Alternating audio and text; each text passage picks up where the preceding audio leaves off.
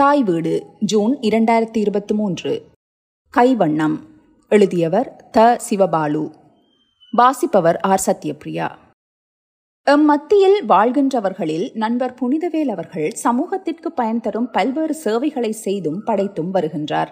அவர் சமூக சேவை நிறுவனங்களுக்கு நிதி திரட்டும் நோக்கத்துடன் பரஷூட்டில் பறந்தமை மலையேறியமை போர்த்துக்கல் நாட்டில் மிக நீண்ட தூரம் நடந்தமை போன்றவற்றோடு தன்னை ஒட்டியவர்களையும் பொதுநல செயல்களில் ஈடுபட தூண்டி வருபவர்.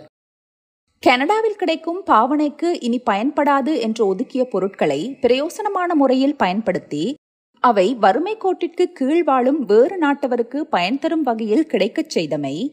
தமிழ் முதியவர்களை மகிழ்ச்சியோடு கழிக்க பல்வேறு இடங்களுக்கு கூட்டிச் சென்றமை போன்றவற்றோடு தனது ஓய்வு நேரத்தை மிகவும் பயனுள்ளதாக மேற்கொள்ள புதிதாக வைரங்களுக்கு வண்ணம் தீட்டி படமாக்குதல் முறையை கற்றறிந்து அதன் வண்ணம் சில படங்களுக்கு வண்ணமயமாக்கி ஒளிர வைத்தவர். இந்த வைர ஓவியம் கிறிஸ்டல் ஆர்ட் எனவும் அழைக்கப்படுகின்றது. ஒரு படத்தை அல்லது வரைந்த ஓவியத்தை எடுத்து அந்த ஓவியத்தின் மீது சிறிய ஒட்டப்படக்கூடிய கிறிஸ்டல்களை ஒட்டி மேற்கொள்ளப்படுகின்றது.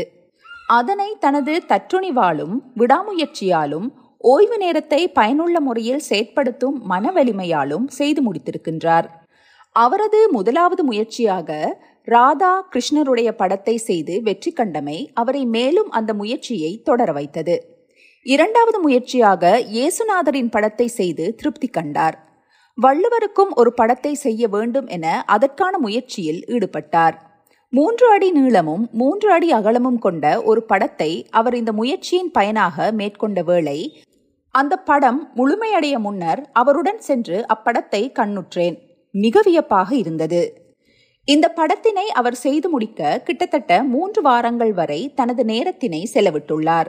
இதற்கான உள்ளீட்டு பொருட்களை வலைத்தளங்களிலிருந்து பெற்றுக்கொண்டுள்ளார் வள்ளுவ பெருந்தகையின் ஓவியத்தை இந்த வைர வண்ணத்தில் மின்ன வைக்க வேண்டும் என நினைத்து அதனை நிறைவேற்றி தமிழ் இசை கலாமன்றத்திற்கு அன்பளிப்பு செய்திருக்கின்றார்.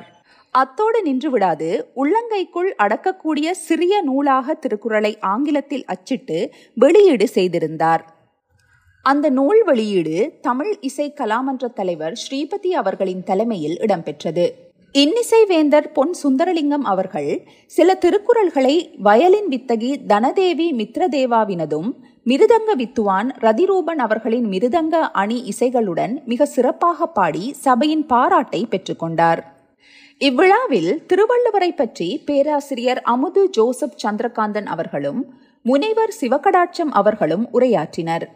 பேராசிரியர் சந்திரகாந்தன் தனதுரையில் மேலை நாட்டு அறிஞர்களுள் வள்ளுவரை கண்டுகொண்டு வெளியுலகிற்கு கொண்டு வந்தவர்களுள் ஜி. யு. போப் அவர்கள் முக்கியமானவர். திருக்குறளை மொழிபெயர்த்து தமிழையும் திருக்குறளையும் உலகறிய செய்தார் என்பதோடு மேலை நாட்டவர்கள் தமிழை கற்று தமிழின் சிறப்பை அறிந்து அதனை உலகறிய செய்தார்கள் என்றார். தொடர்ந்து உரையாற்றிய முனைவர் சிவகடாட்சம் அவர்கள் திருவள்ளுவரை பற்றியும் அவர் எந்த சமயத்தை சார்ந்தவர் என்பதில் நிலவும் ஐயங்களையும் முதநிலைப்படுத்தியதோடு திருநாவுக்கரசர் சமணத்தை தழுவியிருந்த போது திருக்குறளுக்கு உரை எழுதியுள்ளார் என்பதனையும் திருக்குறளுக்கு உரை எழுதிய ஏனையவர்கள் பற்றியும் திருக்குறளின் காலம் பற்றியும் எடுத்துரைத்தார். தொடர்ந்து முன்னை நாள் இலங்கை பாராளுமன்ற உறுப்பினரான ஈழவேந்தன் அவர்கள் திருக்குறளின் சிறப்பினை எடுத்துரைத்து இன்றைய அரசியல் நிலைமைகளையும் ஒப்பிட்டார். தொடர்ந்து மேடைக்கு பக்கமாக புனிதவேல் அவர்களால் மேற்கொள்ளப்பட்ட வைர வண்ண படத்தின் திரை வைத்திய கலாநிதி சிவாஜி அவர்களால் திறந்து வைக்கப்பட்டது. நன்றி.